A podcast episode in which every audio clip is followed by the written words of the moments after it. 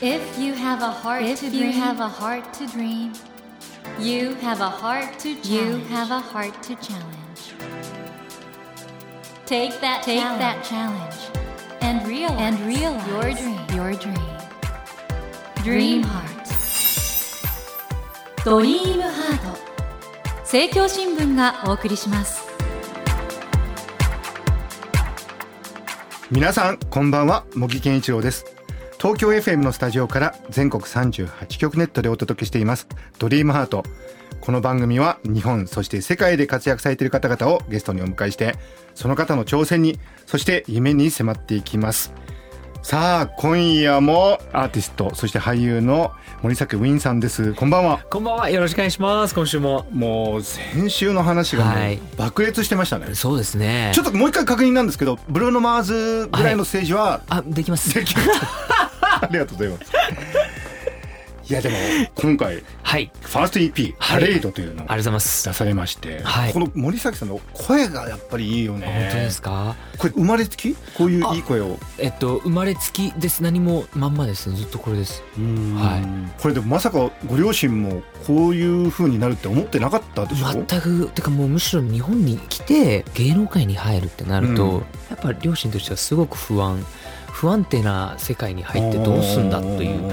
最初はだからもう早く就職とかうん。を考えないとこのままやっててもダメだよっていうこととかもあおっしゃってました。しはい。なんか恵比寿のピーコックでしたっけ？そうです。ピーコックのの前。に立ってたらら。そうですなぜかスカウトされちゃったんでしょ。そうなんですよ。なんでなんですかね。なんでなんですかね。あの時しかも僕坊主だったんですよ。えー、サそうなの？ッカー僕やってて、うん。でサッカーの試合帰りで、うんうん。本当あの泥まみれのうん。なんかちょっと汚れた感じでえ待ってた時に女性の方が2人来てそれがスタダストのスタッフさんで、えってことはやっぱりなんかさはい、オーラっていうかあったんだろうね。何を見てどう決めたのかもうその方はもう働いてないんですよスタダストにえそう功績者じゃないですかその人。そうなんですだまた今会って感謝を言いたいんですけど、うん。そのレジェンドな夕方があったんですね、そうですねはい。で人生がすっかり変わってしまって。そうですね。まあ入ってからっていうよりかはやっぱレディプレイがあってから大きく、ね。えスティーブン・スピルバーグ監督の「レディープレイヤー1」このもうハリウッドの超大作ですよ。そうですね。これはもうすごい景色でした。それのことについて今週はゆっくり伺わせてください、もちろんでございますということでえー今夜も俳優そしてアーティストとしてご活躍中の森崎ウィンさんをお迎えしてお話を伺います。よろしくお願いします。よろしくお願いします。それでは今夜もここで森崎ウィンさんのプロフィールをご紹介します。森崎ウィンさんは1990年ミャンマーで生まれ育ち小学校4年生の時に来日そして中学2年生の時にスカウトされ芸能活動をスタートされます。その後2008年にダンスボーカルユニットプリズマックスに加入しメインボーカルを担当される傍ら俳優としてもさまざまな役を演じご活躍される中で2018年に公開されたスティーブン・スピルバーグ監督の映画「レディープレイヤー1」で主要キャストに抜擢されハリウッドデビューを果たされました。その後も数多くの映画やドラマに出演し今年映画「ミツバチと遠雷」で第43回日本アカデミー賞新人俳優賞を受賞されました。プリズマックスは今年の3月27日をもって解散いたしましたがアーティストとしても世界進出を掲げメジャーデビューをされました。このスターへの道の一歩となった「レディープレイヤー1」これオーディションはまずどんな感じだったんですか？あのまず日本でありましてで、はい。ムービーオーディションだったんですよ、うん。最初は。でその前に本当にペラ1枚の台本をいただいて、うんうんうん。うんでそれをキャスティング会社に着いた時に普通にムービーで置いてそこでじゃあ芝居してくださいっていう相手役はそのカメラの後ろでスタッフさんがやってくださって、でそれをやって、まあ、自己紹介プロフィールを取って、うんでそれを向こうに送るっていうだけなんですけど。これがまあ第一次審査みたいなもんですよね。そうですね。でそのうはい。ちの何人かが LA によ呼ばれたんですね。そうなんです。呼ばれたんですよっていうのは2時で呼ばれるなんて思ってもいなかったですしそのキャスティング会社さんも多分そこまで想定はしてなかったと思うんですよ。ちょっと待ってキャスティング会社も何、はいそんな期待してなかったんだ。期待っていうかまあこっから決まったらいいなとはあったと思うんですけど、うんうん。いきなり LA ですかみたいな。呼呼ばれましたみたいな。しかもオーディション会場に行ったら？もう監督いらっしゃったんですよ。ススピルバーが。グ監督がいらしたっていう、えー、いるのみたいな。それまえでええちょっと待っていることは知らされてなかったの、まず監督は誰か知らないんですよ。えマジ？そうですえって えじゃあどの監督の作品か分かんないままにわかんないんです。某監督のハリウッド超大作。で、原作も知らないんですよ。あじゃあ本当にそのペライチのだけです。セリフしか知らないんだから自分で作らなきゃいけないという。すごい話だねすごいんであそすよね。こまでして情報の管理してるんですねそうですね。あの、やっぱりこう、一個漏れるともう全部漏れるんで今の時代やっぱり。そういう意味ではこう、すごい徹底的にやって、で、LA について、そしたらキャスティングディレクターの方とお会いしてうんうんう、ん前日に、うん明日もしかしたら監督いるかもしれないから、だから聞いたら何の作品かみたいな。うんうんいや、なんも、あの、まあ、レディプレイヤー1というこういう原作があって、みたいな。で、監督一応スティーブン・スピルバー監督だから、うんえー、えー、みたいな。あー、オーケーみたいな。えそっからじゃあ次の日までってはいどんな感じだったんですか、いや、もうフリータイムなんで、うん普通に LA を、で、僕、受かるつもり、つもりっていうか、受かうんうんうんるわけがないと思ってたんで、うんうん初めてのアメリカでしたし、うんうんそれがしかも仕事で行けて、うんうんここだけの話全部ビジネスクラスなんですよ。うんうんうんうんオーディションなのに。さすがアメリカや送り迎えの車まであって、日本でも自分の家に黒いハイヤーが来るんですよ。マジですか？びっくりしましすた。ごいねそれを僕何も知らずにスウェットで乗ってましたから。あ、どうも、みたいな。へえでどういうオーディションやったんですか？あの、まあ、それで、まあ、そのオーディション会場、オーディション当日になりまして、その会場着いて、一人ずつ入るんですけど、まあ、中に入って、最初にもらったペラ1枚と同じ内容なんですよ、やることは。うんうんうんで、最初はもう本当に世間話を、監督もいて、うわー、スティーブン・スピラー監督だーと思って、うん。そこからほぼ断片的にしか覚えてないって緊張のあまりで。うんうんうんで、最初はまあ、僕日本に住んでるんですけど、まあ、ミャンマー出身でって、もう頑張って英語でこう説明して自分のことを。まあ、本人的には多分きっとリラックスさせるための世間話でしょうけど、うん僕にとっては緊張でしかなかった そうだよねはい。で、じゃあ、OK、じゃあウィンやろうか、みたいになって。うんで、ホームビデオぐらいのこうちっちゃいカメラあるじゃないですか。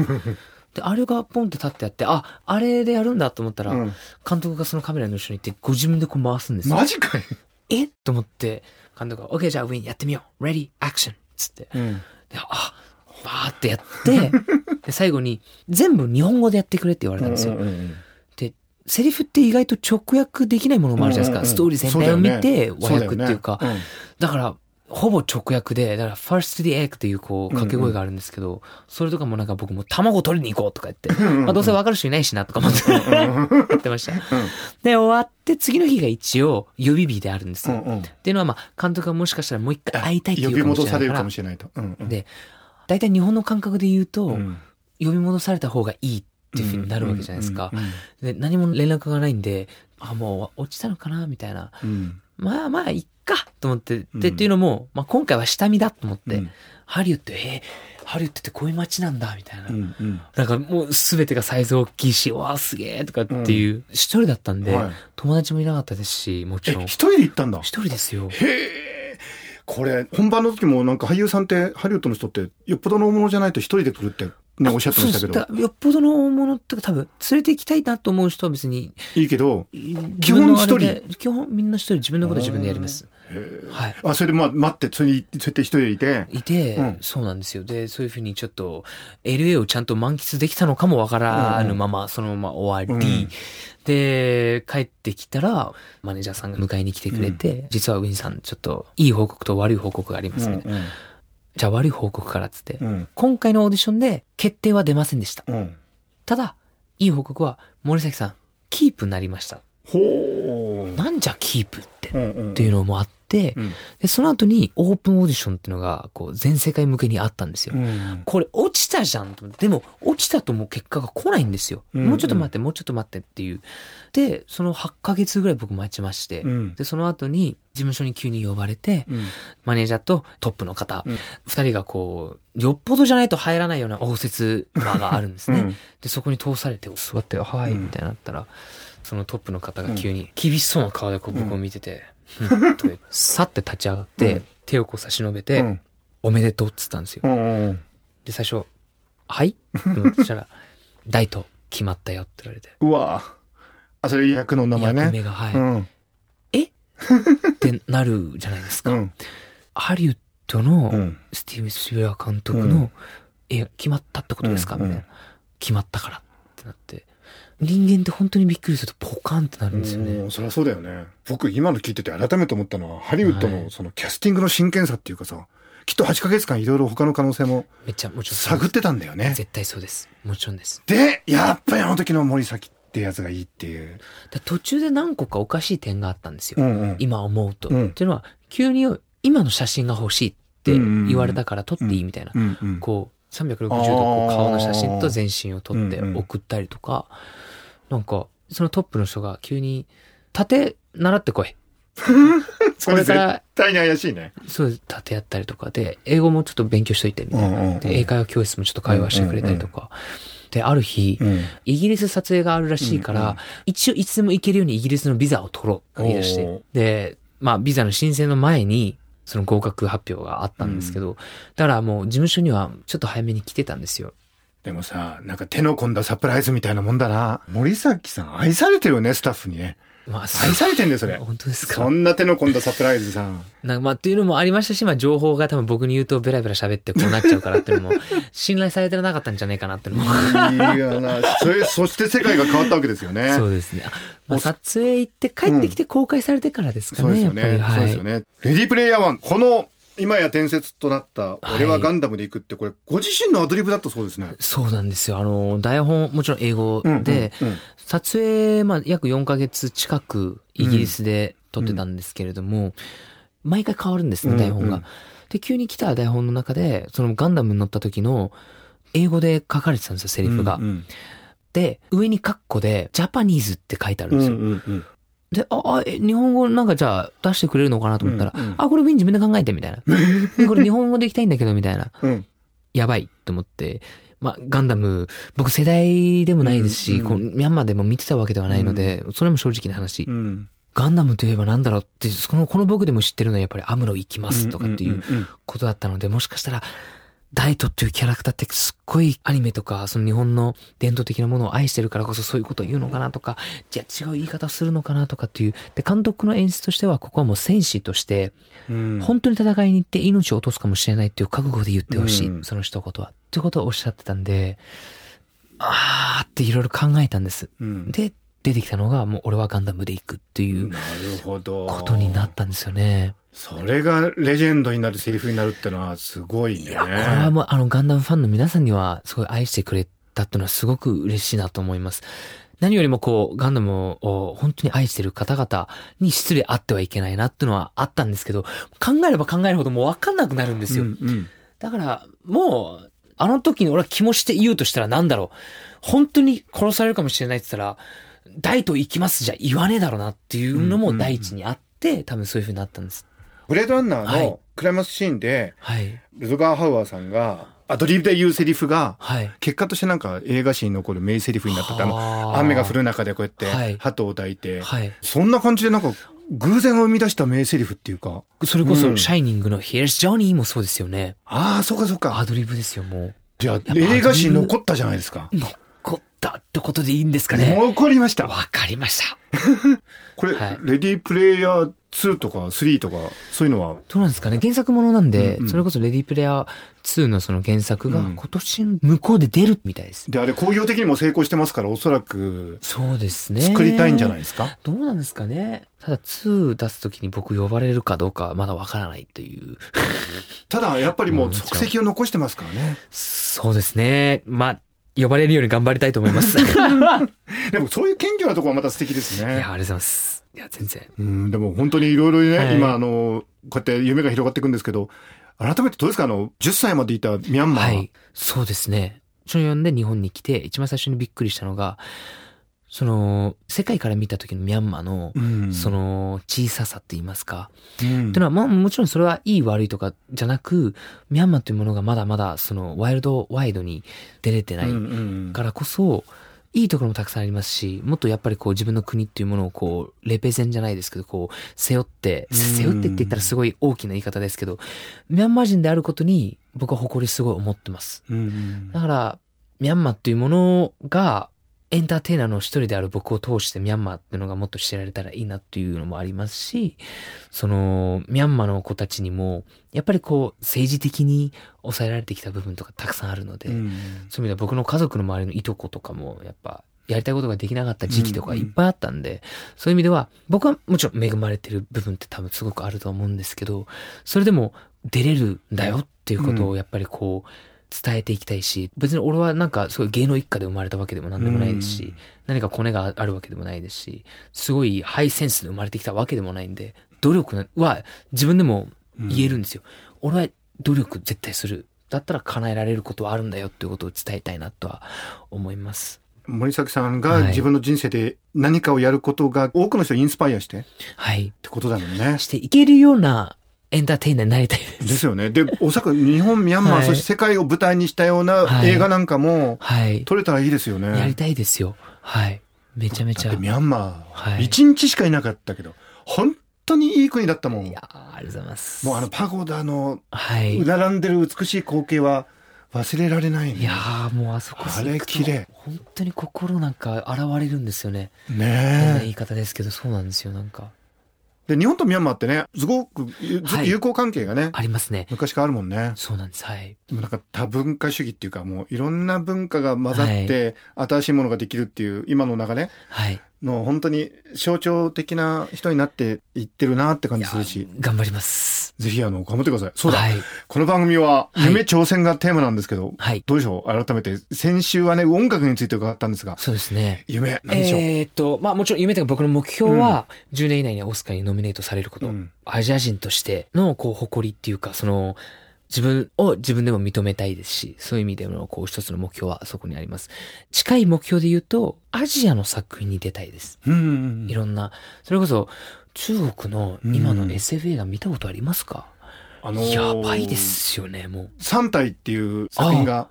すごいヒットして、大阪から映画化されるんじゃないかと思うんですけど、SF かまず小説がすごいですよね。あでもね、映画はね、まだちゃんと見れてない。すごいすごいんですか？ルテンの地球っていうのがあって、うん流れる転ぶ地球とか。ああ、なんか聞いたことあると。か、もう、今の SF のレベルがもう、ハリウッドなんか目じゃないという、ちゃんとストーリーもすっごいシーンがあって、うんあの、うんちょっとした現代版のアルマゲドンって言ってもうんうんうん過言ではないぐらい、すっごいんですよね。うんうんうんだからこうアジアの底上げとか、底力の強さって今すごい伸びているので、そういう意味ではアジアの作品にもっと出たいなと思います。